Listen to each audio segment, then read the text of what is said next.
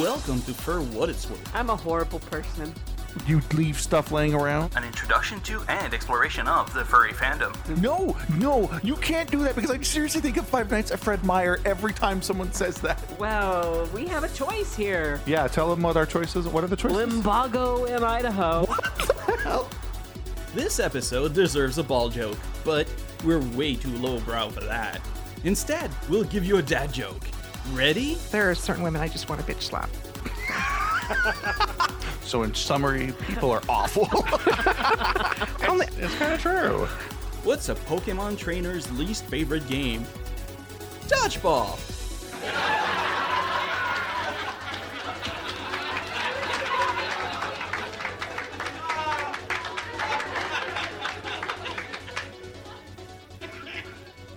Crap, I did a ball joke anyway. And now, here are your two favorite ball handling fools, Rue and Tugs. Welcome to For What It's Worth, Season 6, Episode 3. I like to poke your mom. Ha ha ha ha. ha. This music's amazing.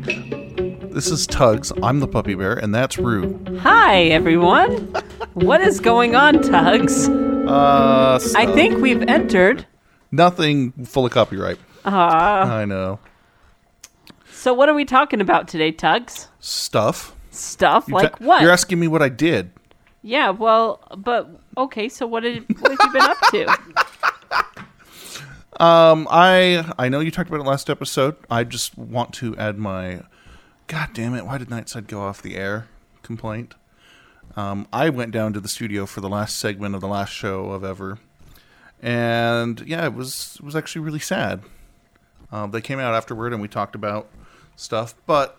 And on the flip side, Alex Curie is going to come on our show soon, so you have that to look forward to. That's awesome. Yeah, So, but what the reason I care is because they gave us so much of what our show is. So I have to give them the appropriate props. They're pretty amazing. They're they're amazing people. I, it was amazing to be able to sit down with them at their studio and have that experience. Yep. So. so what else have you been up to? Um, I had a national holiday last weekend, and James bought me a GTX 1070. I'm very pleased. You can see it right there. So now I have the almost toppest top of end of graphics on the earth. Ah. And playing games at 144 frames a second is tits. So what games have you been playing on it? What do I ever play? Final Fantasy. Of course. What about you? What have you been up to? Well, I went to saw sausage party. Is this a hot sausage party? No, it's the the movie that just barely came out. That's a movie? Yeah, it's called Sausage Party. Sounds like a disaster. It Who's in it? w- it Is it was a, a this sounds like a movie. Seth Rogen would make. So it's it's about um, food that comes to life, and they and it comes becomes self aware and realizes that humans are eating it and different things like that. That sounds just awful. So it was a little bit of like Happy Tree Friends, but at the very end, spoilers happened. Uh, Yes, I don't want to tell you exactly, but Yeah. let's just say um, the rating for it was almost. Uh, uh, what is what is the rating that's above R? NC seventeen? Yep, it was almost an NC-17. That's amazing. So they ended up um, actually the people that were rating him, it, rating them said that they just had to take off the hair off of um, the tortillas balls, and then they could release the um, Who's The in this? Who's in this? who's in it. Oh, Yeah. I don't know all the actors that's in it, but it's This sounds like a Seth Rogen disaster. but it was pretty fun. It was entertaining to um to go there. We went to Brewvies, so we got to to drink and and do that at the same time. So it was fun. So, I think it's that time. Does everyone know what time it is? Tumor time! That's right. Nuka Brand Tools proudly presents Tumor Time, now with Tugs Puppy Bear and Rue the Cookie Eating Vulpine. So, I know because we're classy. No, the real reason is because not everything has to be super sad all the time. Tell us about your brain, Rue. Well, I have a pituitary tumor, like I said from the last episode. Didn't you get a lot of emails about that? I did. And you know what? I really appreciate you guys reaching out to me and um, talking to me a little bit about it. It's been um, it's been a little bit of a scary situation, but um, you know, your emails have have helped to to ease it along. But um, as far as what we've found out from the doctor, is that um, uh, the tumor is actually pretty small, and that they don't want to remove it What? because um, they want to put me on a wait and see and see if it ends up growing any. So, guess what? that means in a year I get to have another um, another lovely MRI to determine if whether or not that it has grown. And that's so yay! A whole year of trying to figure out what's going on. But um Wait. I need to make sure I understood what you just told me because what I'm hearing doesn't make sense. You're going to have to wait a full year without doing anything to your tumor for them to figure out what they're going to do to your tumor. That's correct. That is Wow. that is one hundred percent correct. Um, no, but my doctor said that she felt um, because of the size of it, because it was very small, and that it's not growing to um, into my optical nerve or giving me any sort of um, damaging damages to my like pressure to my veins or anything like that that go, goes to my head. Um, she just felt like that it's better to just leave it alone versus having brain surgery. That sounds like she's being lazy. no, no, like, like, okay. I'm not saying you need to go and get your skull opened because they they have other things they can do to to tumors, right? It's uh, like, how does she know that nothing's going to happen in a year? Like, is she just going to come back and check you in a year and go, oh, well, looks like it's about the same, or are you going to go and get checked repeatedly? Um, I'm gonna get well. I'm gonna go back in three months, and they put they put me on some hormones, so I'm starting um, a new hormone. So that's gonna be kind of interesting. Are you going to go? Would you like to come up to my hotel room? All of a sudden, my voice will start lowering. So there you go. There's my I just feel like you're, they're setting you up for disaster, but I'm frustrated on behalf of the audience. This is me. So you know, we'll see what what happens. That's that's what the doctor told me. So, therefore, they're the professionals. I'm not a doctor, so that's what I have to do. Thanks, Obamacare.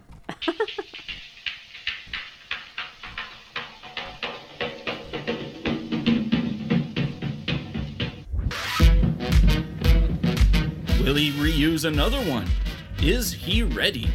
Is he going to bed with pastries again? It's Rue's Cookie Time, not sponsored by Betty Crocker. Hello, everybody. It is Rue's Cookies time. Yay! I know Wait, it's already left. been introduced, but guess what? I actually wasn't ready this time. Oh, guess I'm gonna get the fortune today. No, I have one. Someone Here we go. So when you will travel far and wide in bed with a cookie. Oh my god! I just googled for fortune cookies, and mm-hmm. apparently the Cards Against Humanity team is now making fortune cookies. Really? Yeah. Okay, we need to get those. It says here's a here's a sample. It says you will probably die of a heart attack or something. They're called the OK Cookie Company. the OK Cookie Company. You we will die to, at an Arby's in Columbus, Ohio. We need to buy those. Your wildest dreams will come true, assuming those dreams are about the extinction of honeybees. well, I think I'm just going to go ahead and order that here while we go to potty break.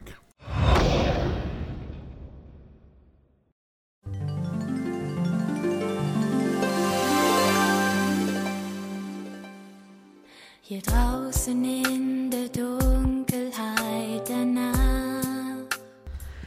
And welcome to For What It's Worth. And that was a terrible introduction, but we are going to be talking about Pokesonas today.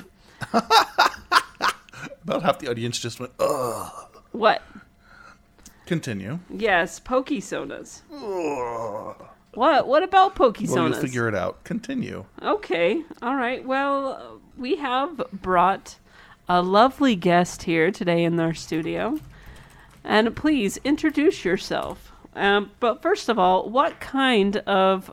Well, we have Little Chew here. So, but. Once you're- again, he said it incorrectly. I'm so excited. So, what kind of Pokemon are you? What kind of Pokemon are you? How do you do the things you do? Yes, what, what kind of Pokemon are you? I'm sorry. I'm sorry. It's okay, you're ruining my joke. Oh, geez. Straight Lace here. What kind of Pokemon are you? Well, hi first. How Yes. is everybody? Okay, yes. I'm hi- Lil Chu, how you're supposed to say it. And I'm a Raichu from the Dominican Republic in the Caribbean Sea. Yay! But what kind of Pokemon are you? An electric type. Okay. What kind of things do you do? Oh, you bastard! I see what you did. He's trying to do the lyrics of the song. Yes, but what kind of things do you do? I'm an artist. Thank you very much. Okay. And um can you share with me your secrets deep inside? Nope. Okay. all Those are personal. So, um are you loyal through and through? Of it, sometimes. Sometimes. And the most important question is do you have a heart that's true? Hell yeah. Ah, tugs.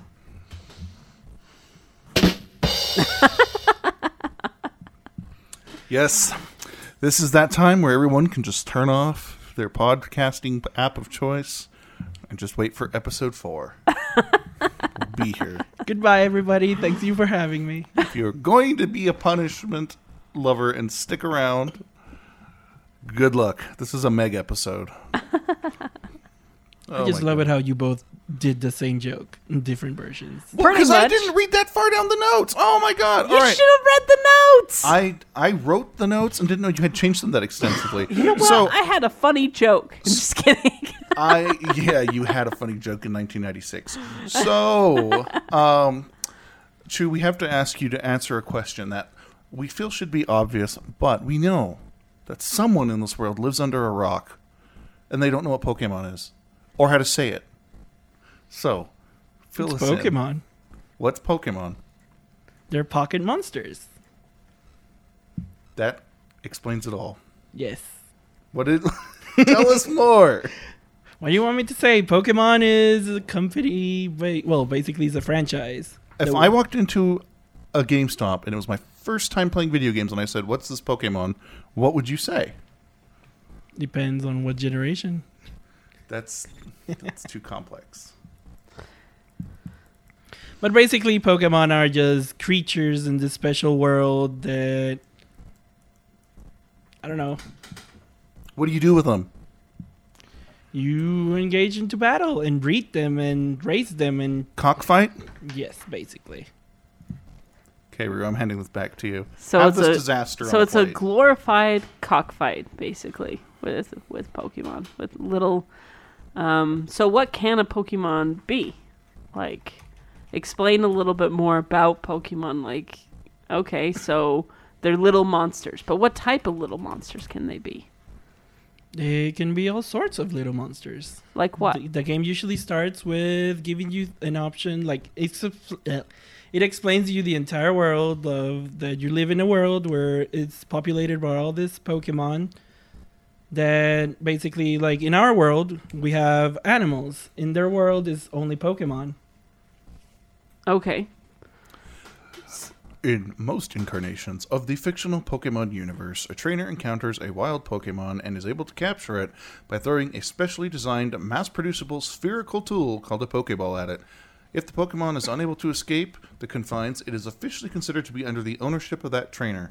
Afterwards, it will obey whatever its new master commands, unlike or unless the trainer demonstrates such a lack of experience that the Pokemon would rather act on its own accord. Would you like me to continue? Mm, yes, please. Actually. Trainers can send out any of their men to lay to wage non-lethal battles against other Pokemon. I like that non-lethal is in there. If the opposing monster is wild, the trainer can capture that Pokemon with the spherical tool called a Pokeball, increasing his or her collection of creatures. Pokemon already owned by other trainers cannot be captured except when it's Team Rocket cheating.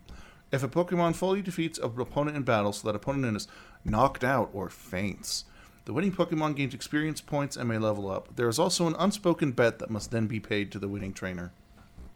There. You know, That's it makes. quite the profound answer. Could you imagine if that's how it was in like real life? Yeah, I would Is- love it. I I I'd love it. I would All of a sudden, like somebody would like see you and they would like run up to you, Yeah, it's like a be like, "Let's fight. battle." Oh man. So yeah, there's this world filled with strange cockfighting animals, and that leads us to the next question: What is a Pokesona? It's basically the the Pokemon version of a persona. Instead of creating a, based on an animal, you create it based on a Pokemon. So that's when you're Renamon. Excuse you. So okay, so well, this this kind of, and I don't mean to get off topic here. Um, so what about pony sodas? Is it kind of like the same thing, like like pony sonas, pokey sonas, digi sonas? I don't know if Did they're you say called Diddy Sonas? digi sonas. Oh, I'm like, what is that? Like the Diddy Kong fandom? Basically, it's a Sona based on an, a fandom. That's what you're ta- you're saying here. okay. Because the Pony Sonas are basically the My Little Pony fandom Sonas. Because in the furry fandom, you can find normal Pony Sonas not based of the fandom, just based on the actual animal. So, because Pokemon is um, in its own world, and um, and My Little Pony is in its own world. I mean, are are you guys kind of like My Little Pony, like the people that that create pony sonas? Like, are you like this separate identity from the the furry fandom, or are you part of the furry fandom? In the end, we're all part of the furry fandom, since the furry fandom is just the anthropomorphic version of an animal. Awesome. So we have an email that got sent to us. I have breaking news. You ready? Our order of Cards Against Humanity fortune cookies has already shipped from the potty break. I just wanted you all to know they're coming. Oh you were we're saying? Oh boy, this is going to be an interesting episode. Rue, we should let Chu read this first email. Chu wants to read Kane's email. You know, but I really want to read it. Okay, go ahead. Yeah, that's not going to happen. But I love it. So I'm gonna start by reading Kane's email, right? Yep. Yep. So, hello again for what it's worth. This is Kane McCayton, again chiming in on this week's topic Pokesonas. Being a child of the 90s, Pokemon has been near omnipresent for almost as long as I can remember. I watched the shows, I had nearly every game for every generation, and probably spent way too much of my parents' money on the cards. And all over the time, the franchise presence have never really faded. While other fa- while other fads of the 90s have come and gone, Pokemon persisted. So it's no small wonder that many continue to follow and avid fan- avid fans of sorry, avid fans of it right into adulthood. Now, when you add in the ever corruptible influence of furries, Pokesonas are the inevitable outcome. We've been given practically a whole another, whole another, ever-growing animal kingdom to work with, and all of them their own quirks and personalities. Indeed, I do have not only one but two Pokesonas, a shrimpy but lovable Arcanine, and an aloof and an an- analytical Delphox. Both both of them I made not typical of their species perceptive stereotypes. Arcanines I often see are large, bulky, and headstrong. Kane, my own Arcanine, yes, I named my Arcanine as another derivative of the name Kane, hmm. is small, kinda wimpy, and practically scared of its own shadow. My Delphox, Josephine, she's a scientist always looking for the rational answer to the everything and scoffing at magic and superstition. Again, the opposite of what Delphoxes typically are associated with. Espe- everything magical. Anyway, that's all I have to say this week's topic. As always, looking forward for more awesome ass episodes from you guys. And I cannot read. P.S. Go Team Instinct. We're not even touching that one with a pole. poll. Ah, Team Instinct. Which is the best team. Thank you very much. They are a very good team, you know. I I like that team. Every single I time feel that I static see is that starting team, to come into our broadcast and destroy- reduce it to SD. I just feel it. I'm just I'm gonna wreck it. well, thank you for sending that in, Kane. So, Chu, what do you have to say about the email? It was a nice email, and it's true, basically. It was more than a nice email. This came from Kane's shriveled little heart. But could you let me finish? A Shriveled little heart. It was a nice email, and it, it points out the the thing about Pokemon is like being from the '90s and still ongoing until today. That is something amazing about um, how those things kind of just last, and I, I think Pokemon's going to be something that's always gonna gonna kind of be there. Like, if you think about it, like a hundred years from now, I wonder if they're gonna like look back at like Pokemon and be like, I don't know, like think that they're like some sort of like Egyptian gods, like how when we studied the Egyptians. I'm just kidding, just joking. Never mind, crickets, please. Give me the crickets. The crickets are actually disgusted. Ah, okay. They're doing it begrudgingly. They Ah. Let me know. They just make me feel so good and comfortable.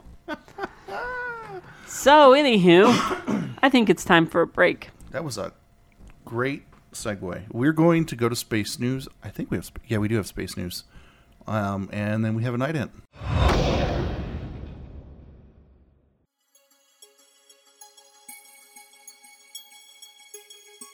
Hailing frequencies open. Smokescale Aquatis here with another round of news for you. As of Thursday, August 25th, here are your space headlines. Astronomers recently announced a pretty huge discovery. They've confirmed an Earth like planet around our nearest stellar neighbor, Proxima Centauri. The rocky planet is about 1.3 times the mass of the Earth and is located in the habitable zone of its star, which means it may have liquid water on its surface. Proxima itself is a red dwarf, at 14% the diameter of our Sun and only 12% the mass. That means it's much cooler, by about half, so its habitable zone is much closer. So close, in fact, that Proxima b, as it's called, orbits its star in just 11.2 days at a distance of 7 million kilometers. To give you an idea for scale, Mercury orbits our Sun in 88 days at a distance of 58 million kilometers. Now, because the planet is so much closer to its star, it's being exposed to a great deal more radiation outside the visible spectrum than we are here. So, while it's possible that Proxima b could harbor life, there would need to be some special circumstances. There's so much more to learn about this fascinating world only 4.2 light years away. I'm only just scratching the surface. Go check it out for yourself. There are plenty of articles out there. Almost two years ago, NASA lost contact with its sun watching satellite Stereo B, one of a pair designed to monitor the sun from different locations. Well after the end of the two year mission the twin satellites were on, Stereo B suffered a serious malfunction. Since the probe spends three months on the far side of the sun, out of communication with Earth, they're designed to reboot every three days if they receive no commands. Stereo B was doing this very thing, except its onboard Inertial Management Unit, or IMU, thought it was spinning when it wasn't so it tried to counter the non existent spin by using reaction wheels and thrusters to spin the other way. This reduced the amount of time the solar panels were pointed at the sun, and in turn, prevented the batteries from receiving a full charge. That combined with the repeated reboots drained the spacecraft until it couldn't power on again. Except recently, NASA has begun receiving carrier signals from Stereo B, and they've been trying to send back commands to bypass turning on certain systems to give the computer a chance to properly boot up. If they're successful, they could potentially correct the IMU, stabilize the craft, and boot it back up completely. A recent launch of the Chinese Space Agency saw a rather interesting piece of hardware put into space. The satellite is designed to perform quantum communication experiments on orbit to test the viability of the technology.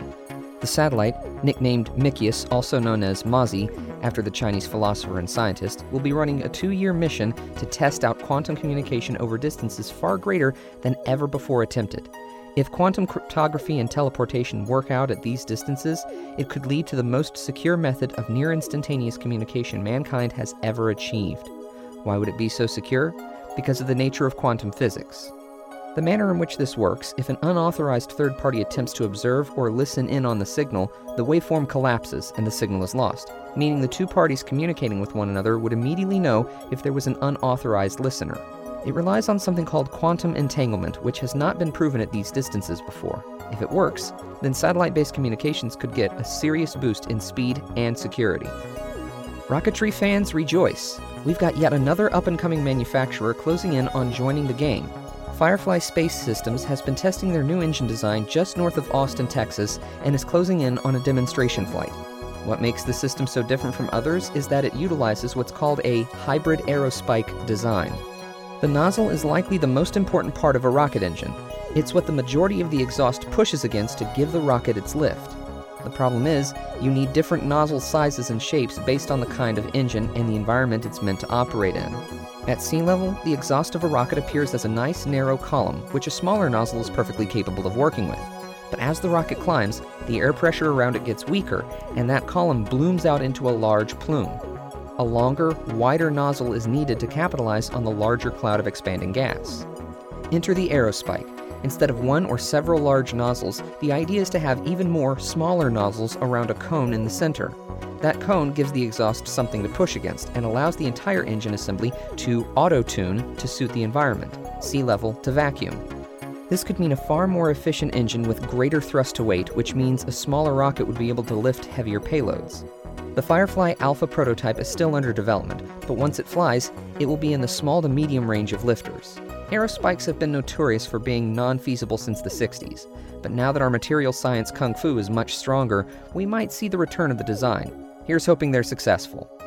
That's all we've got for you this time. For more on space and space related matters, follow NASA, the European Southern Observatory, responsible for confirming Proxima b, the Chinese Space Agency, and Firefly Space Systems on Twitter, Facebook, and other social media. Until next time, this is Smokescale Aquatus saying, keep looking up, space fans.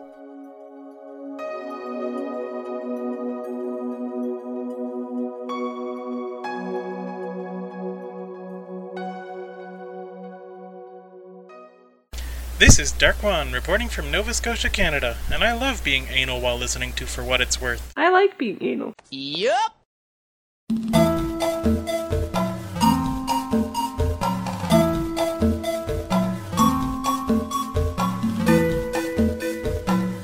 Thank you, Dark One, for the ident. We're out of idents now, everybody. Send more. We like hearing your voice instead of ours. That's right. Woo! You know, also something that you could send in. We'll probably do this in housekeeping as well, but definitely like send us audio files. Those are always fun. As long as you own the rights. Yep. So we have a lovely email that was sent to us from Kira the Kitsune. So it's been a while since she's written to us, but she said, "Well, I myself do not have any pocus, Pokesonas, but I do know a lot of people who do. And at first, I used to think it was lazy way to create a character, but then I would remember that my persona started out as a Renamon, a Digimon, um, thus making it superior. What does Chu have to say to that? Nothing. I find that the Digimon fandom is also amazing, and also it's Renamon. So I really can't judge. I have seen Pokesonas um, be really creative and really amazing. So I think that if you want to make your your um, Sona a Pokesona, then that's fine as long as you put effort into it, um, as with the other animal. Um, being a Pokemon that doesn't replace a character development or personality. However, I am not a fan of Pokesonas of legendary Pokemon. Sadly, in the lore of the games and the stories, there is one of these so um, so people making their own OCs. What's OCs? Original characters. Oh, original characters. Just um, feels wrong to me as a fan of the games. I really can't think of anything else to say. Pokesonas are great, but I have my pet peeves. But that's just me. Kira the Kitsune. Well, thank you for sending that in, Kira. And you know what? I one of the things that popped into um, popped into my mind is I actually know um, a couple people that they would like to um, they would like to create a Pokesona, but they want the Pokesona to be exactly the same thing. So they want to be like, okay, so Lucario has certain stripes, um, he looks a certain way, and he's a certain color, and you know that's they just want to to have that particular Pokemon. In my opinion, just my opinion, and Chu can correct me if he feels because you're the the Pokemon ex- expert. I'm not. Um, I I personally feel that if you're not going to change the character itself, it's not a Pokesona. That is my personal feelings. You're not making it your own. Um, all you're doing at that particular point is cosplaying that particular character. But that's my opinion. What do you feel, Mr. Chu? I don't know, because basically, if you, for example, have a persona of a certain species of certain animal, and you just use it as it is, you're doing the same exact thing. Yeah, but usually you don't have some- to actually change like the color fur or do anything special. As long as you feel like the strong connection that you have with that Pokemon or animal itself, depending if it's a persona, you're you're okay. Define legendary Pokemon, please. Oh, legendary like Zapdos or Oh, Those are you asking him? I'm just asking someone. Okay. So like probably like the Pokemon that's on the top the front of the game. so like either Zapdos or Articuno Ar- Articuno. Hmm. Sorry. I don't know all my Pokemon, okay? He's trying to say those Pokemon like Articuno, Zapdos, or Moltres. Or what's same as what's Mewtwo. the one that's the god Pokemon? That's Arceus. Arceus. But yeah, this uh, the legendary Pokemon are basically the mystic Pokemon, the ones that are usually like very few in the universe. Like they're like kind of overpowered Pokemon that rule certain areas and certain places. Oh, okay. How do you say Pokemon? It's Pokemon. See, there's a subtle difference here that I'm just pointing out. There's an accent above the E. So it's Mhm. not a long E, it's an A sound. It's Pokemon. hmm That's how you, s- you Am I found saying it? Yes, you keep saying it pokey. Like, oh, I'm a pokey. I'm I, gonna I like saying pokey. I like being anal. Oh, you know what? what was that? I like being anal. No, that can't come back. That that is in the doors of season I like five, being and I like it's being going. anal. Stop I it! like being anal. Stop I like it! being anal. I like being anal. I like being anal. Okay, everybody, just leave this episode alone. I I, like don't being really anal. care about it anymore. Oh my gosh! Hey, Rue. What? Blah. Uh-huh. Okay, anyway. Inception. So, oh, Chu, we have fun here. why did you choose a Pokesona? Why did I chose it? Yeah, so you decided, oh, I'm going to be a furry. And then, and I, I know you said it just like that. so then, how did you settle on your on your Pokesona? To be honest, like I didn't know of the furry fandom when I created my Pokesona, so oh. I just basically found like I was really into Pokemon, just like basically how I am into it, and I just found that I really love Raichu a lot, and I just created a character based on it. And you didn't think that it was a little weird. No, Why? because I've seen cartoons since I was small until now. Hmm.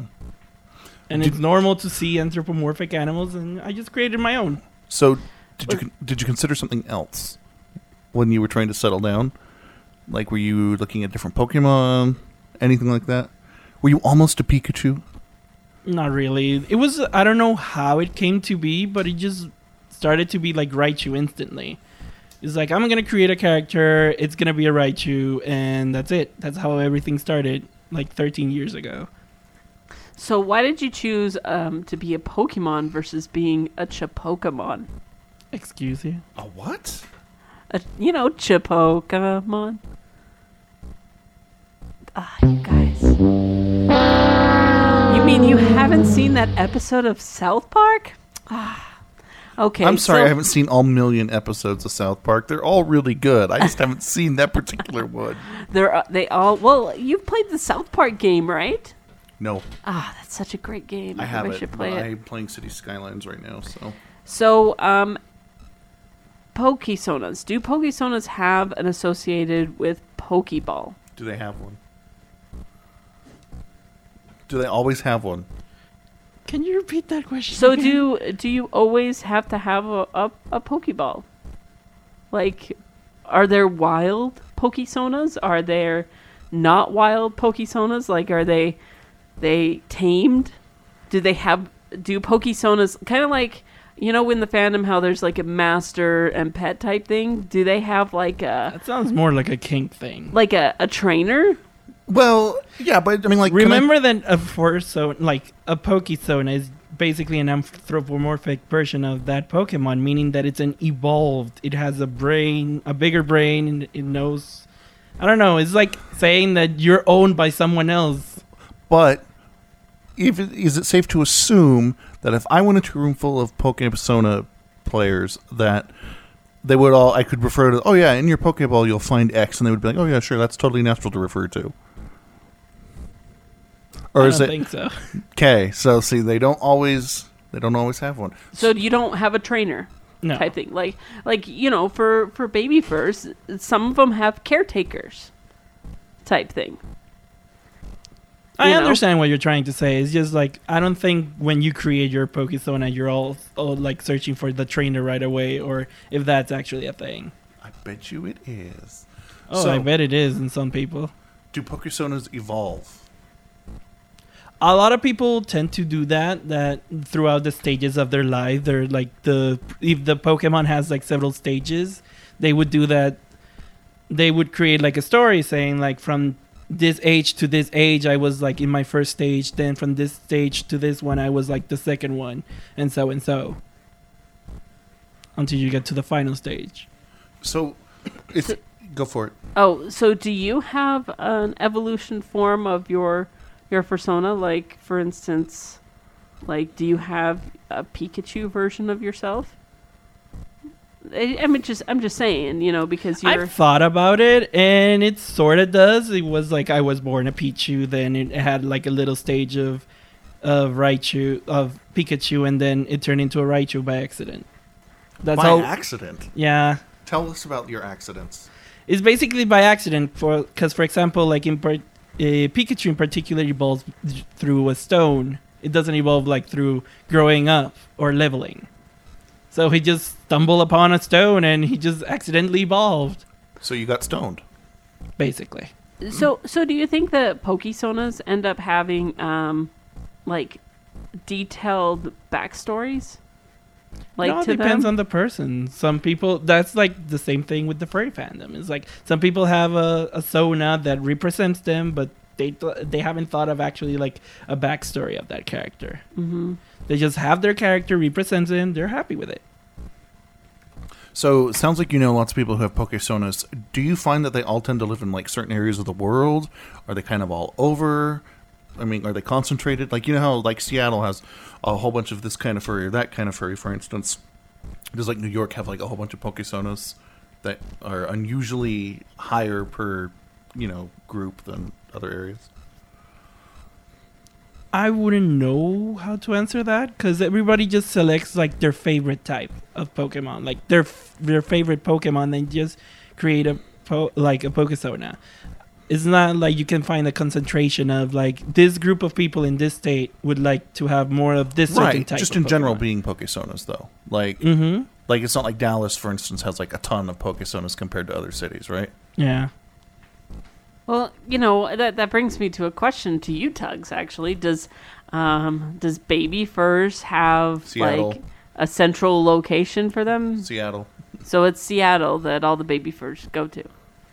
Um, uh, there's a dispros- disproportionately higher volume. Yes. Oh, okay. All right. Well, that that's a that's a fair question. That's that's the only reason why I was asking, is um, you know because maybe there is a city that I don't know that that has a, a Do you- Now, do you think it would be different if there was like a pallet town somewhere for real? Like an actual pallet town. Yeah. Would you go live there?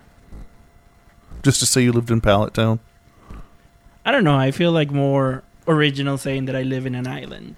That I'm like that's the thing about my my Raichu. I say that it's a tropical Raichu. It's not your typical normal Raichu. So are Mine you has like tropical, like more bi- vibrant colors and such. I think you were going to say more bisexual colors. Yes. So are you excited about the new Pokemon game that's coming out because Oh it's yes, on I'm island? really excited, especially since there's now a canon actually- tropical Raichu. It's actually at his house. So does that mean if it's a tropical Raichu, are you going to change your Pokesona to to fit that? Oh, I already designed him. It's not like I'm gonna stay with the new form, but it's just gonna have the form from time to time, because it's a really fun form, That's cool.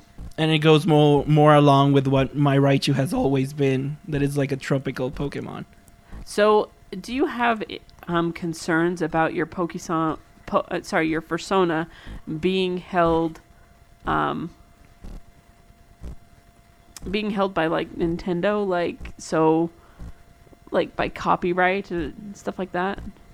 I've had my concerns about that, but in the end, it's a character that I created and it's based off also my style. It's not like I'm actually copyrighting, like copying the exact style of the Raichu. In the end, it's like I have the base, but it's not completely the the same. So you consider it derivative work. What do you mean by that? Derivative meaning like you, you you've changed it enough to make it your own, and Nintendo couldn't just decide one day that they're going to pick on you. Yeah, I feel that way.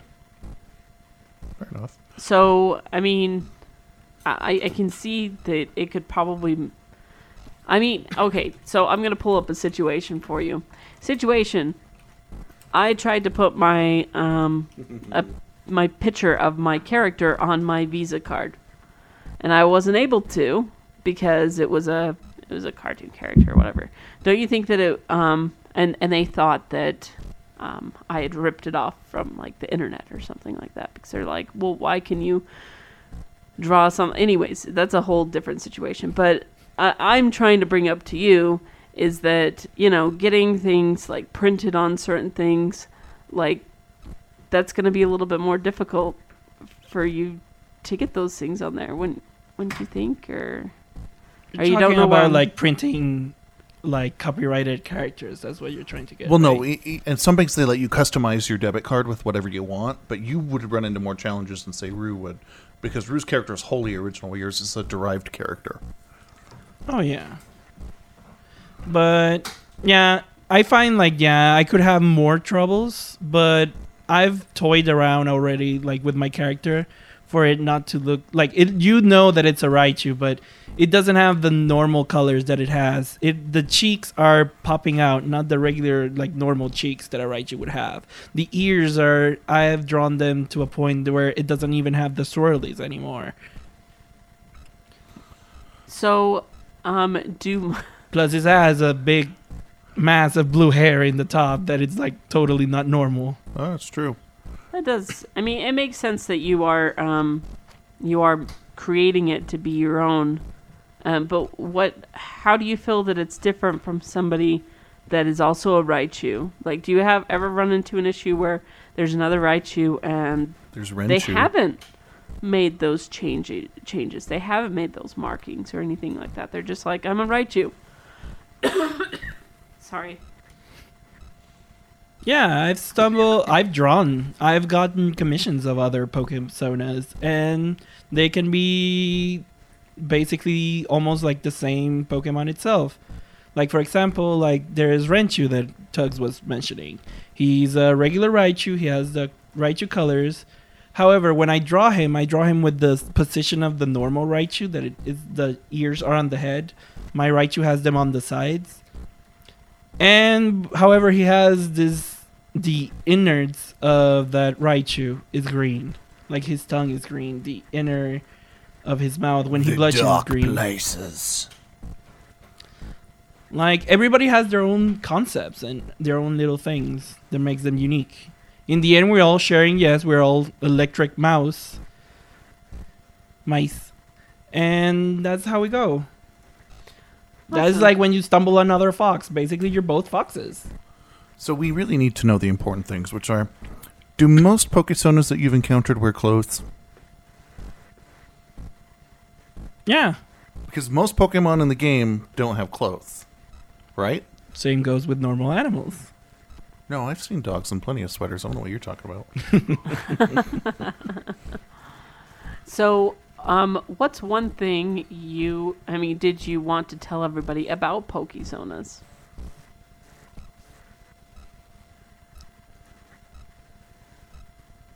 They're all a wonderful thing. Really? okay, okay. Let's let's let's break the, the the cadence of the show here for for a good reason, and that is how nervous are you right now? I'm quite nervous. Why? I don't know. We're just talking about your Pokeballs. Calm down. and and the things that you, You just do. wanted to make that joke, didn't you? Yeah, I did.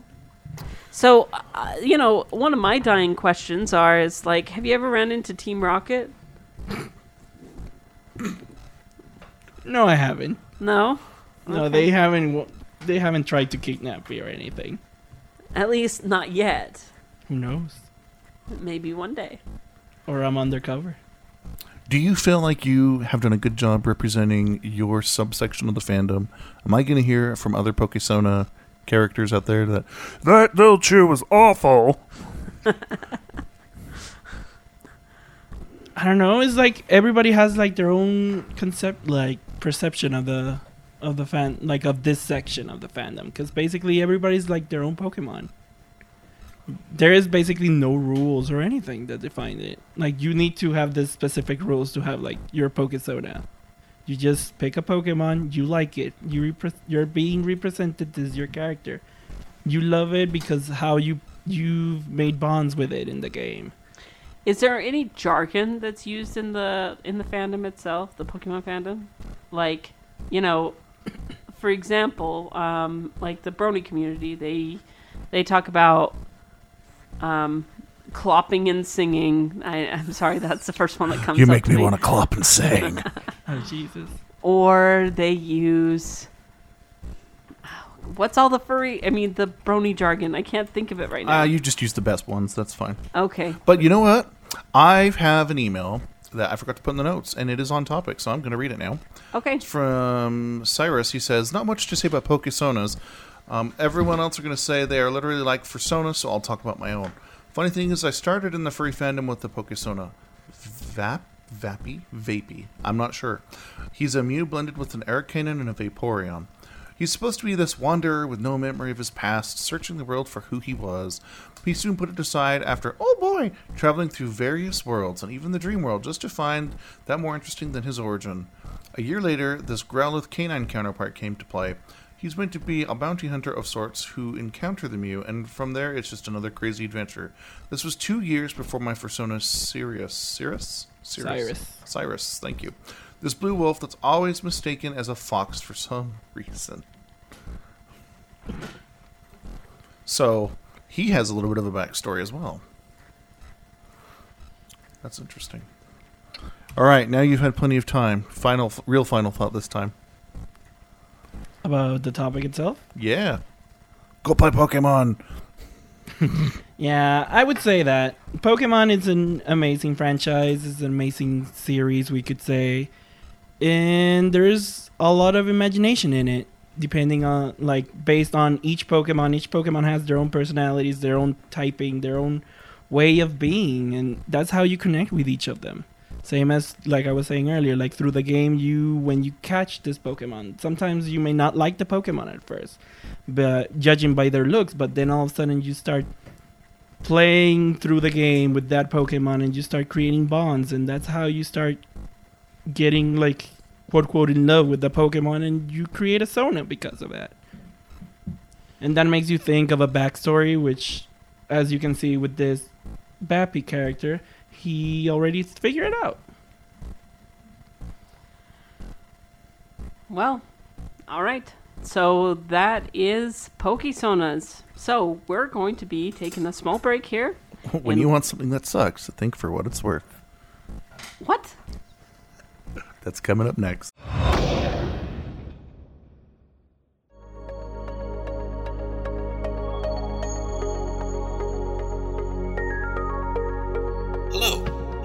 Get Psyched with Dr. Nuka. What's a furry? Both furries and non furries struggle when trying to answer this question. Is furry something you do?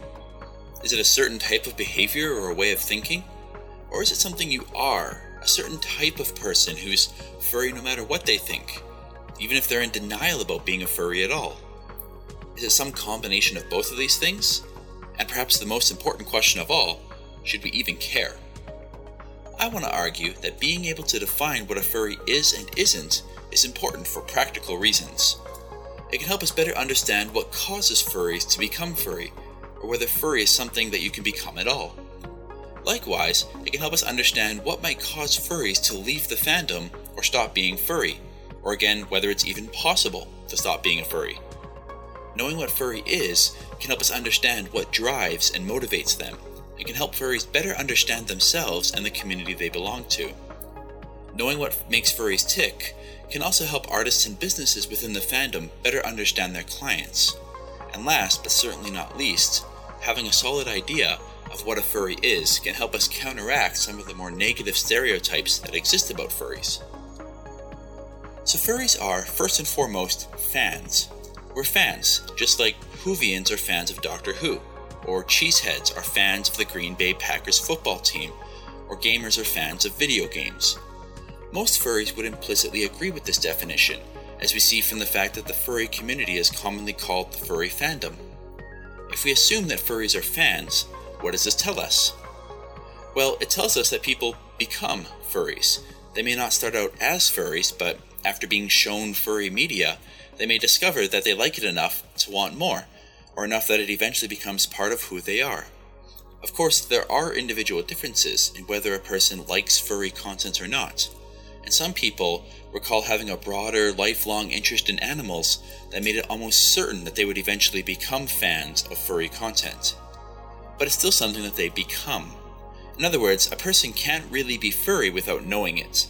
It would be like saying that a person can be a Lady Gaga fan without knowing it. If they hadn't heard Lady Gaga for themselves, it's pretty hard to know how they'd react to hearing her. What's more, even if they did like Lady Gaga, that's no guarantee that they'll like her enough to make it part of their identity. Defining furries as fans also means accepting that furries can become non furries. That is, they can choose to leave the furry fandom and no longer call themselves furries at all. This could happen because of a falling out with other members of the fandom, or because the person simply doesn't have the time and resources to devote to their furry interests. Or maybe it happens because they no longer find furry content interesting. This is just like any other fan interest. When I was a kid, I was a fan of all things Lego. I owned boxes of it, I subscribed to Lego magazine, I had Lego bed sheets, and even wrote stories about my Lego creations. But as the years went by, my interest changed, and at some points, the term Lego maniac just stopped applying to me. It no longer made sense for me to describe myself as one, because it didn't really describe my behavior. With time, we see the same thing with furries, just like we do with fans of all other things. Over time, interests can fade and you might fall out of the fandom. If, however, we assumed that furry was a type of personality or a certain type of person, we wouldn't really expect this to happen. Furries would tend to be furries for life, and that's just not what we see. Also, knowing that the furry fandom is a fandom can also help us understand what makes furries tick. Most fans share the same underlying motivations, regardless of what they're fans of. Many fans are drawn to a community of like minded others and strongly identify with those communities. Now, while the sense of belongingness in community might be stronger in the furry fandom than it is for other fandoms, it's definitely not unique to furries. For example, fans of the online game World of Warcraft have been known to form powerful bonds with other members of their guilds, and many of them say that the social interaction is more important to them than the game itself. We also know that for many fans, being a fan is an important part of who they are. Unlike other aspects of our identity, like our height or our ethnicity, we can't really control being uh, those those things. We do get to decide whether we're a fan of anything. So it's part of our identity that we get to selectively express. Content creators and businesses within the fandom have done pretty well by recognizing this, and they often sell products that allow fans to express their fan identity. T shirts, artwork, card decals, personalized badges, anything that a fan can wear or display to show others that this is part of who they are. In other words, knowing that furries are fans allows us to predict that many furries are motivated to express their furry interests and belong to the community of other furries. Finally, knowing that furries are fandom, first and foremost, can help us to dispel some of the misconceptions that exist about furries. For example, many people erroneously assume that furries are fetish, people with a sexual attraction to animals or to fursuits or to anthropomorphic characters. And while it's true that most furries look at furry pornography, calling furry a fetish is inaccurate, for the same reason that it's inaccurate to call science fiction fans people with a science fiction fetish. For furries, they're motivated by belongingness and finding the content fun and interesting. These are a bigger motivator for them than simply being sexually attracted to the content. It's not that furries don't find the content attractive or arousing, it's that this attraction isn't what drives their furry identity. Most furries say they're interested in both non sexual and sexual furry content, something you wouldn't expect to find if it was just a fetish or a kink. This is why it's important to know exactly what furry is. It can help us understand what the fandom is not, in this case, a fetish. The take home message is this many people struggle to put their finger on exactly what a furry is, and many more simply throw their hands up and say, Who cares? But it's worth talking from time to time about this sort of issue. Ask yourself, what makes you a furry? And does what I talk about here resonate with you? Is furry something you are? Is it something you do? Could you ever stop being a furry? Is it part of the fandom, or being part of the fandom, important to you? And would it bother you if someone described you as having a furry fetish instead of being a furry fan? This has been a quick look at the psychology of furries as fans. I'm Dr. Nuka, thanks for listening, and I'll see you next time on Get Psyched.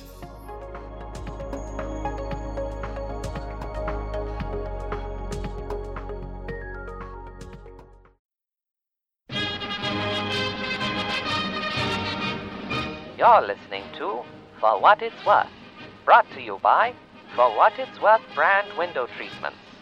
When you need to tastefully appoint your windows with the skill and acumen of a particularly fashion forward demographic, think For What It's Worth. The sun, nature's lamp. It's a thing of beauty, isn't it? Of course it isn't. It's a horrible, searing day star that wants to singe your flesh, render you blind, and kill you with cancer. Better block it out with only the finest and thickest curtains available. For what it's worth, brand window treatments will ensure that not even the tiniest ray of sunlight ever makes its way to your delicate, milky white skin. Our lead lined fabrics work wonders during a nuclear holocaust, too. Why, you don't even need to leave the home in the event of World War III. Or any event for that matter. Stay inside where it's safe, where no one can get you. And at night, the effect goes the other way. Your neighbors will never be able to tell if you're home or not, especially if you are smart enough to build your house with For What It's Worth brand sound insulation. And with For What It's Worth brand carpeting, they won't hear you walk either. How thoughtful of you to make all those living around you believe that you are so stealthy a homemaker that you merely leap from wall to wall without ever touching the floor. Now you can enjoy that 8 a.m. martini in peace without anyone judging you. For what it's worth, brand window treatments. Yes, the carpet really does match the drapes. And now for today's secret code 9, 20, 19, 22, 1, 13, 16, 9, 18, 5, 3, 15, 21, 20, 21, 18, 5. Good luck.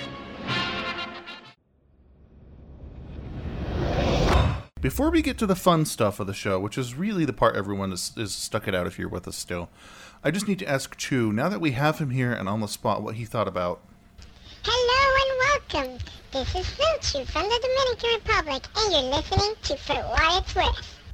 I just need to know what you think about that. Yep, that's me. Ah. Did you feel smart when I told you what you'd done? I when you told me exactly what because you were dead, you were like all over the place, and I still didn't understand what you were talking about. Because for me, I just pressed the record button, I said what I said, and then I just mailed it to you. I didn't even click play or anything. Once you started like telling me all these things, is when I decided to actually click play on what I sent you, and I was like, oh, Is that, I what your- see. is that your Pokesona's voice? no. Oh. That, I think that was the static of my Pokesona going through the mic. well, we have various surprises, and we really do mean that coming in this segment. But we should always, always kick it off with our good friend Fire Breath.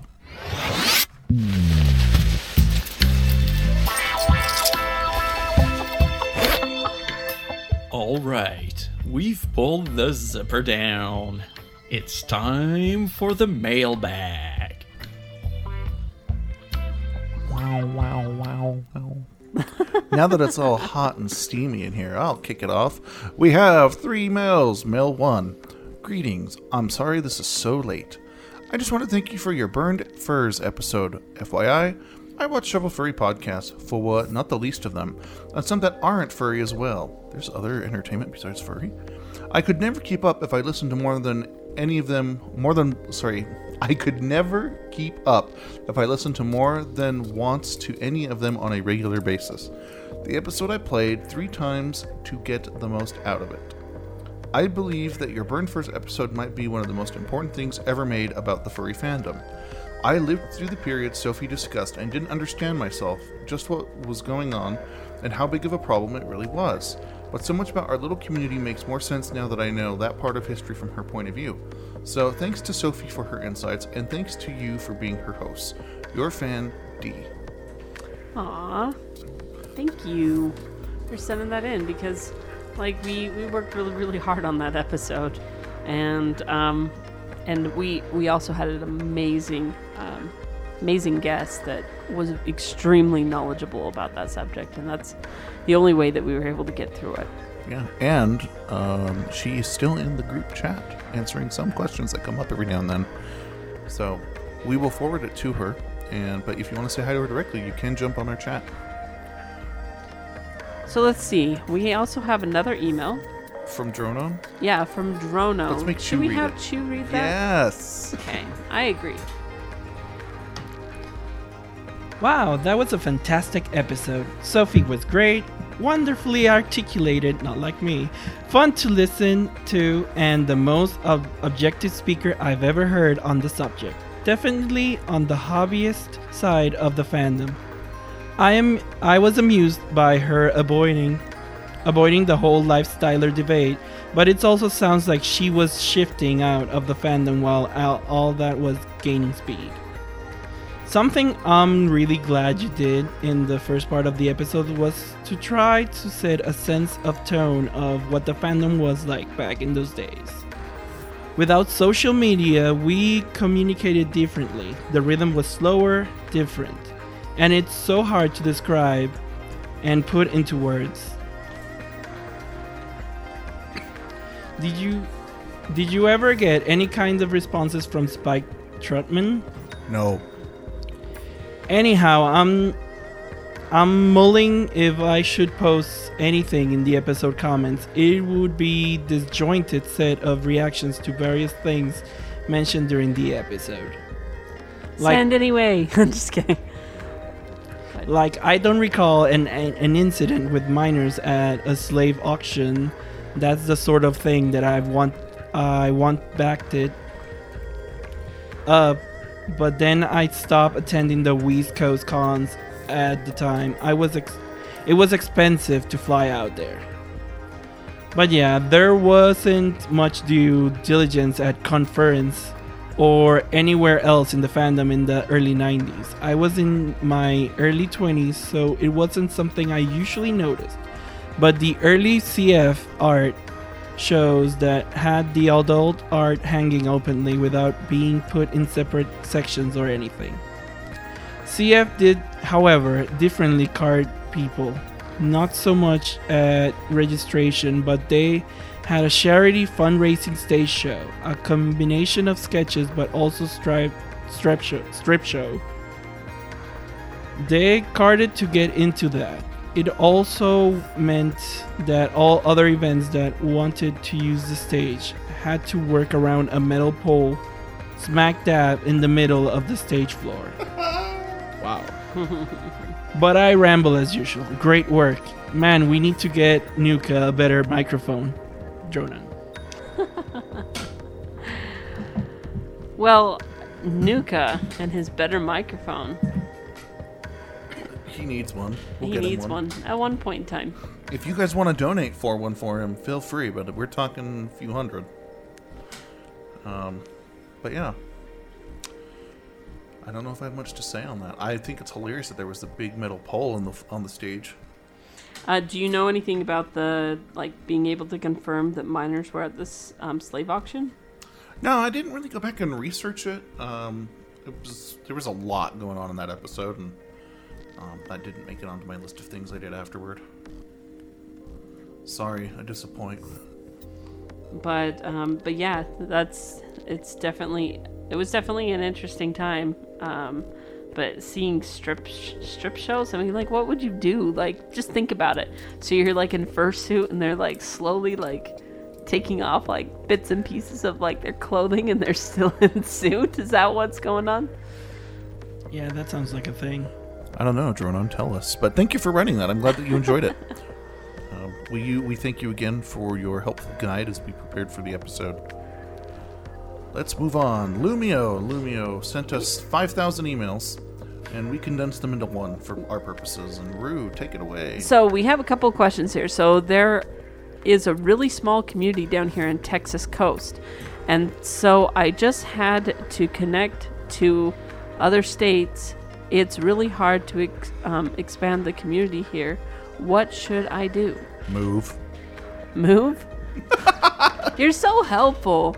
You know, if you want to expand the community, then really what you need to do is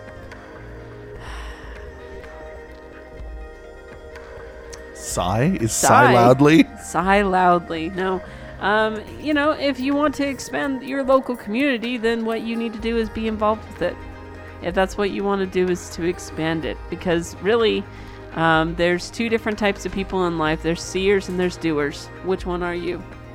So, are you going to just sit there and watch and see what's happening around you? Or are you going to stand up and you're going to do something about it? So, you know, if you want to see change, then you have to make it yourself. Next question is What are our opinions on Zootopia? Tugs, do you want to answer that one? Don't have one. Haven't seen it. Um, you know what? I love Zootopia. I thought it was amazing. I thought it was really good. Um, it was, um, it was definitely unique. I could tell that they put a lot of time into really making this an art piece and really trying to dive into how it would be to live in a in a type of world that it's kind of like that. And so it was it was a really good movie and it was very successful. At least I thought. What did you think, Chu? I really liked it. It was a fun kids movie. And it like you were saying, they paid a lot of details on each species and how each animal acts in real life and turn it into a point of view of evolution. Like evolution happened and now they're anthropomorphic and how they would act nowadays. But Chu, let's let's um like really take it apart. If you were able to look at the story without any anthropomorphic animals in it, would it be a good story? You mean like it being like a human world instead of this animal world? That's correct. It would be kind of like a horror story then. And we cannot talk a lot eh, because we would be spoiling part of the movie. You're still in spoiler zones. Yeah, don't go there yet. Yeah, I know. But It ba- is- if it was a human, like a full human thing going on, you it would be kind of like a horror movie, we could say, because what happened in the movie is something that would happen be- due to the species. I love that you are asking that question I'm glad I got through to someone. You're welcome. I listen to what you say. Next question. I'm surprised someone does. So, what if one day all of you woke up? This is one that. this is probably the number one question that gets sent to for what it's worth. I have to, I had to say that this is this is the number one. Um, what if one day all of you woke up and everyone in the world was an actual anthro animal, like a real fur? I guess is what you could say to the planet.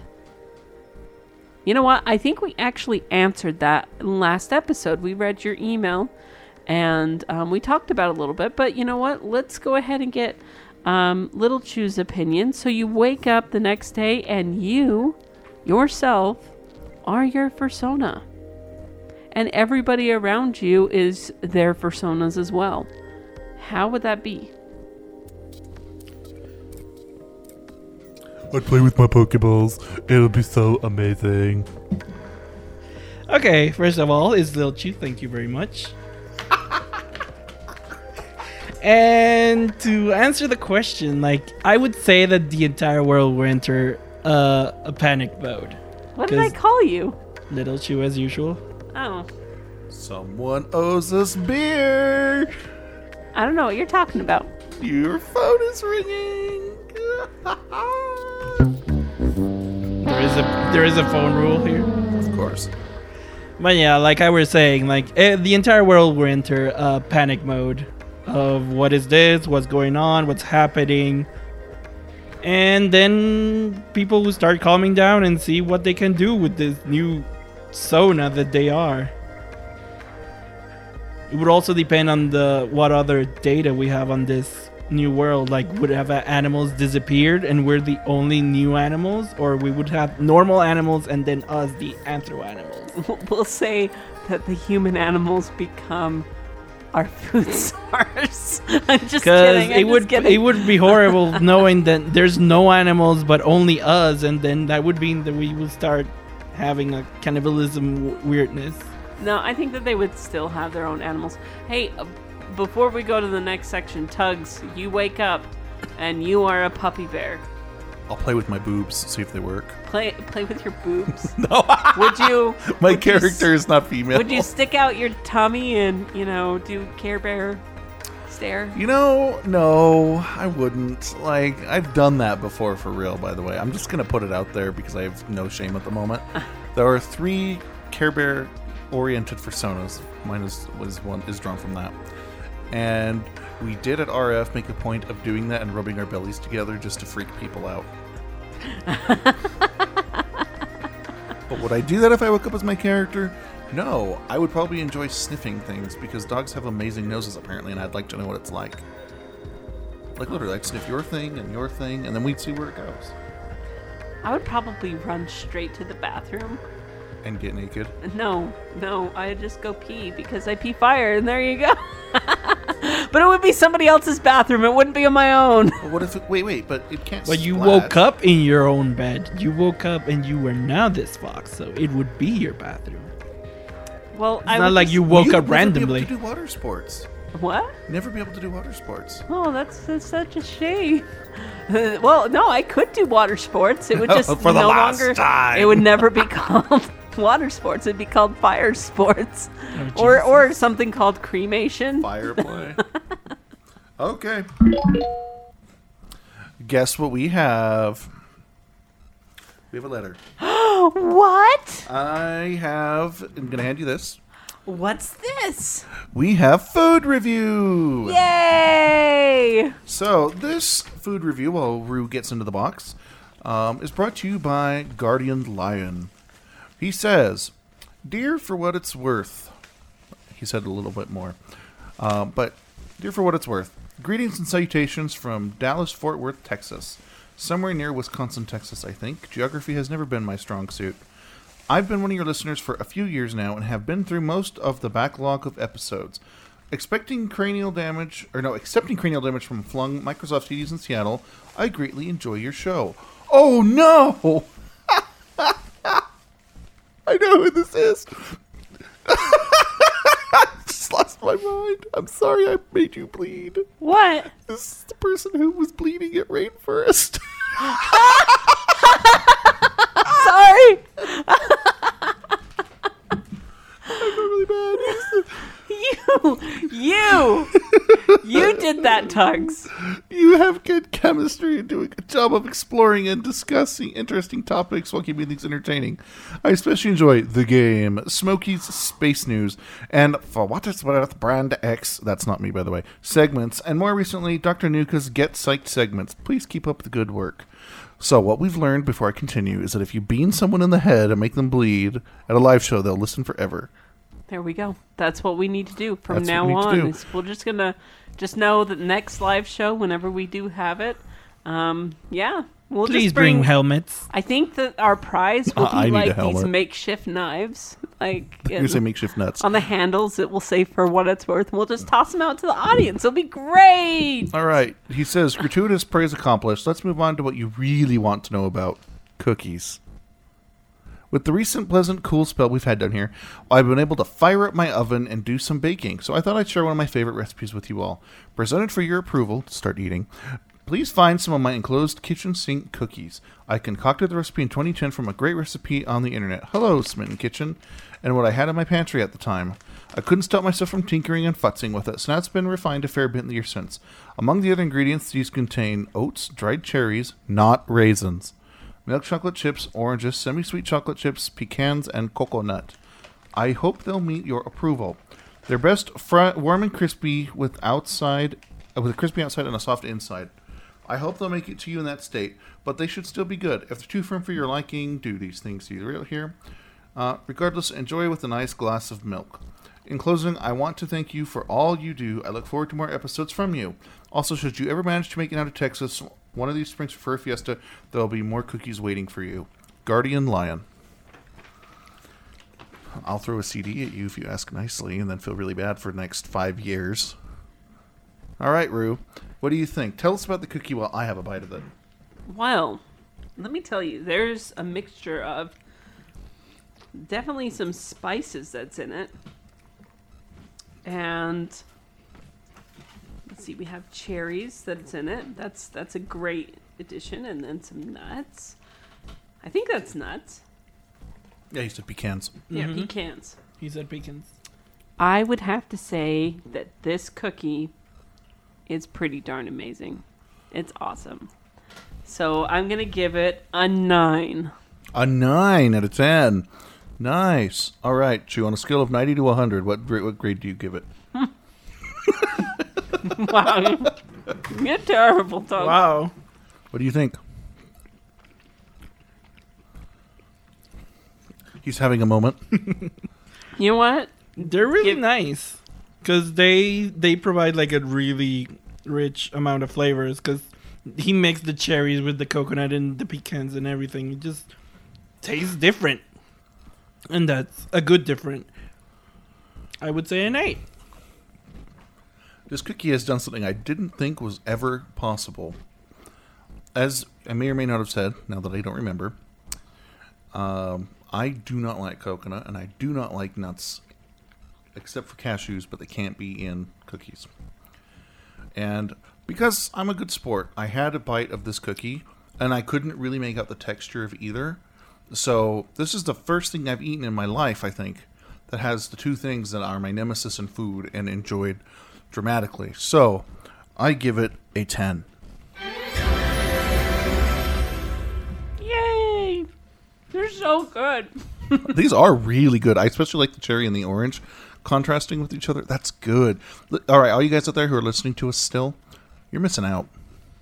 Unless you're Guardian, because then you just have a plate next to you. Right? You should totally send us the recipe for these. These are so good. Apparently, he wants us to go to Furry Fiesta to get it. Mm. All right. Well, that was a good food review, wasn't it? But the surprises don't stop there. There's another food review. Are you serious? How is there two? Because. So these ones, we have various flavors, so it's a triple. This first piece in there at the very top says no nuts in any cookie. I'm glad that you kept your testicles at home. What? Next thing is we have chocolate chip. Chocolate, Chocolate chip. chip. Now, I don't think I said it, but these cookies are from Timid Grizzly. How look at it, it's all like packaged and everything. It has a really good presentation. I know you're supposed to open it, Rue. I'm looking at it. It's it looks great. Chew. I'm going to give you lemon sugar to open. Yay! Once right. again, now really good presentation. right now, and then he'll give us a review. I'll take the Snickerdoodle, and there's one flavor left after that. Oh, there are four? You said there were three. I know. Apparently, I don't know how to read. So while you guys are doing that, I am going to try and grab his email Oh God. because he let me know it was coming. So he said, I know he didn't actually, I don't think he intended for me to read this on the air, but I'm going to do it anyway. Sorry. He says, I'm so sad. I was listening to season 6, episode 2 while I was boxing up cookies. When we revealed he had a brain tumor, I became very sad. I didn't want to finish boxing my cookies, but I remembered my commitment and finished it. I hope it's something Rue can recover from with medical intervention. Th- Then, um, a couple personal things. He says, There are um, a box of cookies on the way to us that have six of each type in the box. And he gave me the tracking number. So these cookies are baked with love, and that's why I read the email. Hmm. All right, so what did I give you? The chocolate chip? What did I- Chocolate chip with tears in them. Aw. Thank you very much. You're that was very very thoughtful of you. It's been um it's been really um yeah, um it's been really difficult and I've been trying my best to to kind of put on a a good face about it and to put a little mask on it and but it's it's been something that's really kind of been scary, but thank you so much for for thinking of me. I really appreciate it.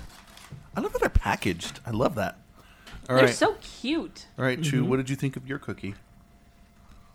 My cookie. I got the lemon sugar.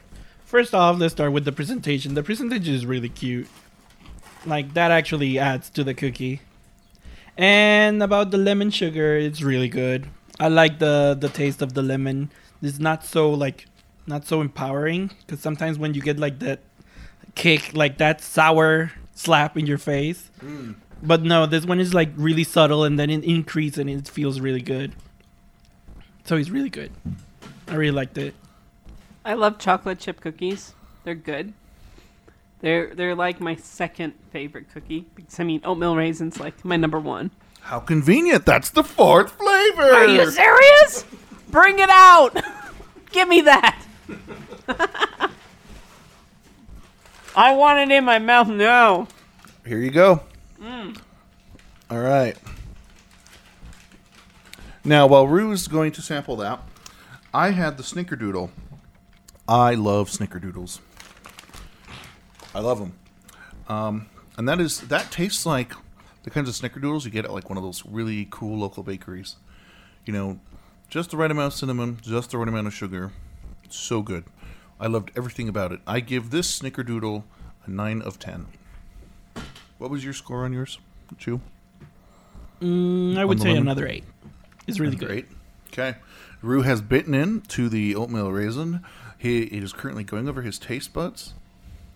Oh, oh no! He's he has doubled up. He did Wonder Twin powers and is having a cookie gasm while he has oatmeal raisin and chocolate chip on top of each other. His mouth is literally full of that hot cookie action right now. Mmm. Mm, mm. Mm. So, how do you like the oatmeal raisin, Rue? He's having a moment. I need a glass of milk. Sorry, all I've got's water. Ah, this is so good. I really like the oatmeal raisin because it's my favorite cookie.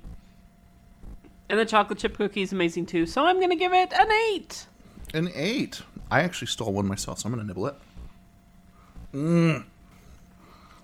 These are supreme. The texture is dead on. Wait, which one are you eating?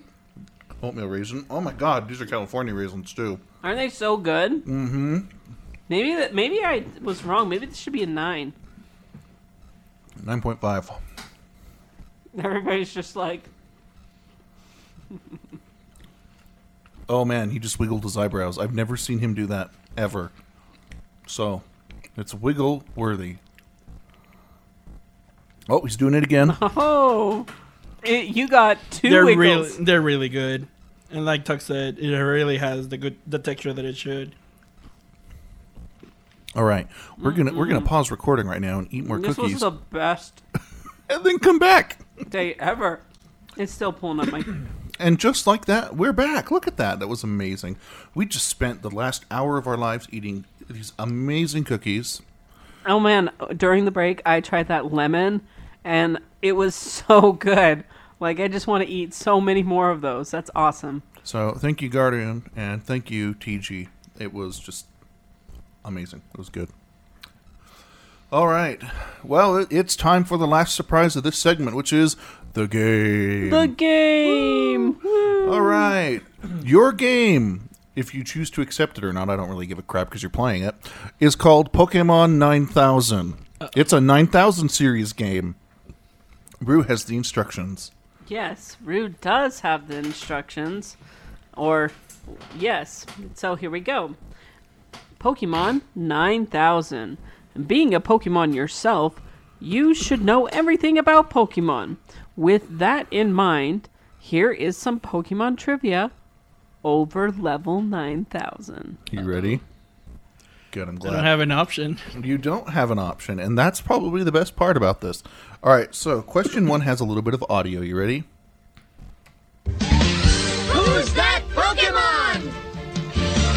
No, that's not really the question. the first question is What is the name of a female Mr. Mime? Mr. Mime. Are you sure? Is it Mrs. Mime? No, it's Mr. Mime. It doesn't matter. Good job. Good job. Question number two. What Pokemon will randomly change gender upon evolving? I love this look. He had this look of, oh my god, what? Can you repeat that again? What Pokemon will randomly change gender upon evolving? Like it evolves and change gender? Yeah. None. Please help me with the pronunciation. Azurill will. Who? Azurill on its way to Marill. There's a 25% chance it swaps gender. Really? Yeah. I love question three because I I, I almost gave you this uh, in conversation on accident. How many officially numbered Pokemon are there? Oh boy. 151, dummy. That's not the answer. Yes, it is. That's all we needed. It's like 762, something like that. Is that your final answer? That's all I can tell you. 721. Okay. There are more, but they are not numbered yet. Question number four. Can you trade between Virtual Console Pokemon Green and Red slash Blue? In the with the new upcoming game, you will be able. No, between those ones specifically is the question. Between the Virtual Console Pokemon Green. So you know how you can trade between red and blue Mhm. on the Virtual Console edition. Can you trade between green and red or green and blue? Uh, I suppose the Japanese one between green and red you will be able to, but it needs to be like the Japanese uh, virtual consoles. If you try and do correct. that to an American version, it will fail. Question five. All right, I love this one. What date was Pokemon Red first made available in Hong Kong? A Specific date Yep. in Hong Kong. Yep. When did Pokemon Red? You know what I'm talking about. I'm not talking about Fire Red. I'm talking about No, I know, I know. When did it first come out in Hong Kong?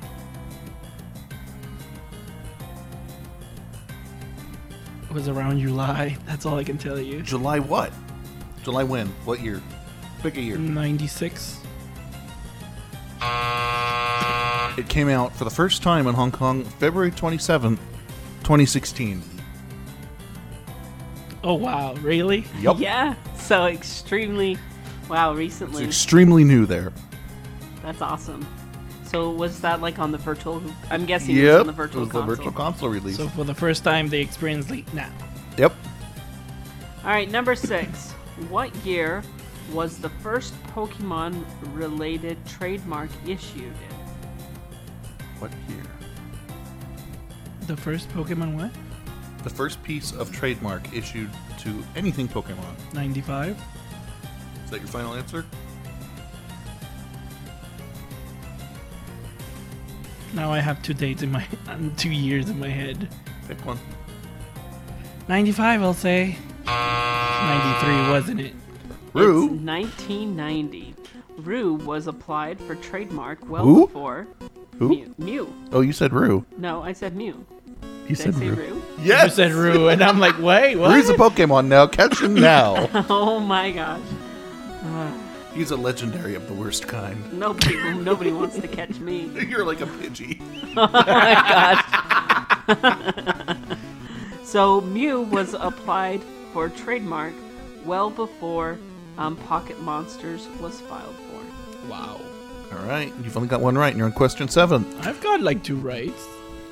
You don't know how to do math. What is the swirl on Poliwag's stomach supposed to signify?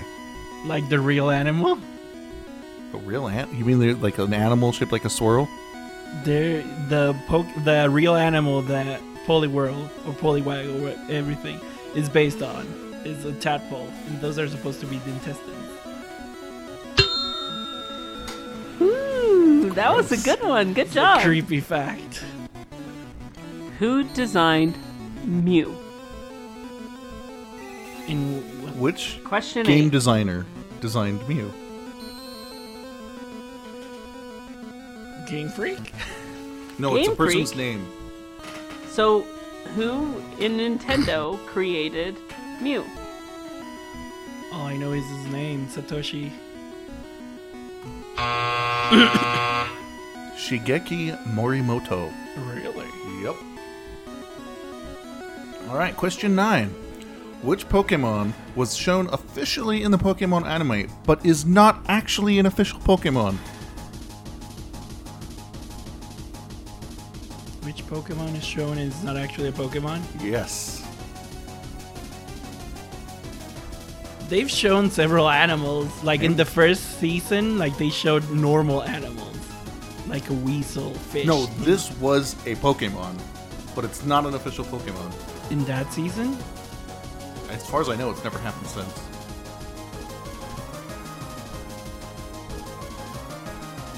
You're gonna go duh when you hear this answer. So it's a Pokemon, but it's not. Right. Like ever. It has never become a Pokemon. No. They just, it's a thing. Yes. There it is. Yes.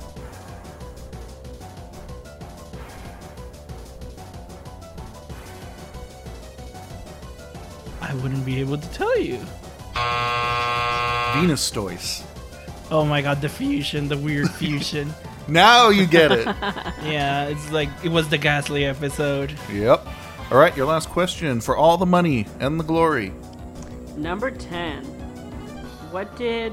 What's that name? Kaiser. Kaiser? What did Kaiser do to Ash in the animated series when he visited the Safari Zone? Oh, you mean the episode that was never shown? It was He point- shown. He wa he pointed a gun at him. Sure. Yeah. That's correct. So Is one of the banned episodes, and they didn't show it because there was just gun violence. he held a gun to his head. Mm-hmm. As soon as he enters, he was pointed out with a head, So with, you a, s- with a gun. You scored 3,000 out of 9,000 points. Good job. You've You done the best Zero. on a 9,000 series game. We don't do 9,000 series too often. So how do you feel about how you did? I feel good. You're a nerd. Plus, you felt really surprised with my answer sometimes. Yep.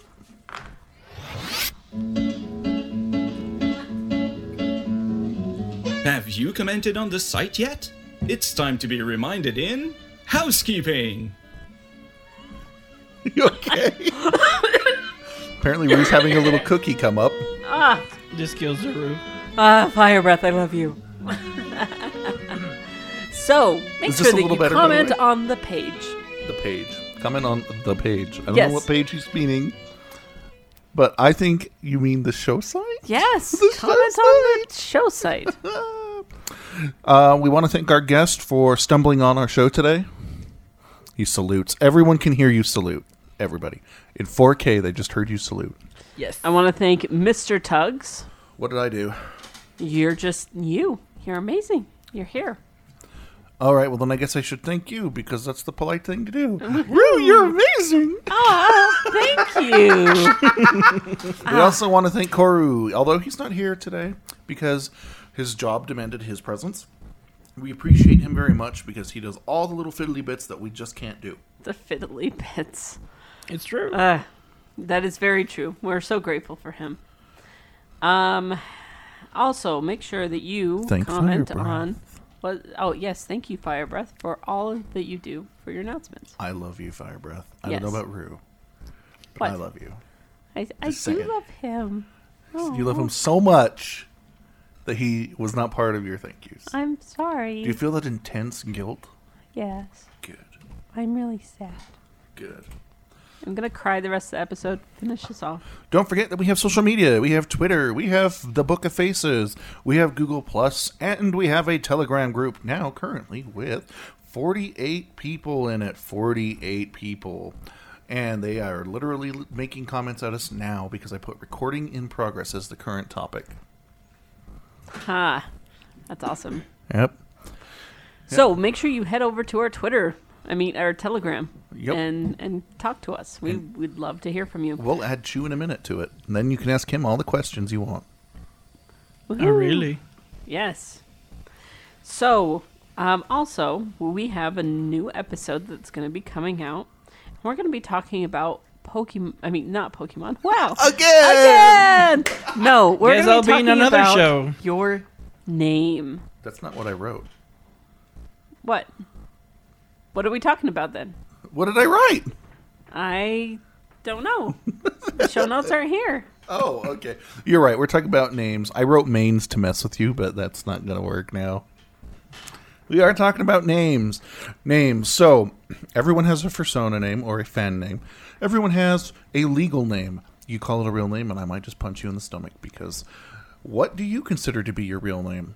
What do you want to go by? Are you one of those communities where calling people by their legal name is taboo, or do you like to call people by their legal name? What are your thoughts on this? Do you see people better with one name or the other? We'll answer that on the next episode of For What It's Worth. Awesome. Well, that sounded super pro. Nah, nah. That's let's just end it. Yeah, that was really good, actually. Okay. Wait a minute. Where is the this has been All blah right. blah blah and this bye. is this is Rue. This is true. Who's that Pokemon? It's Tugs. It's Chew. Oh my god, I thought that was the audio. I was like, what? This is Tugs. And this has been For what it's worth. Ah, balls. You know this trick.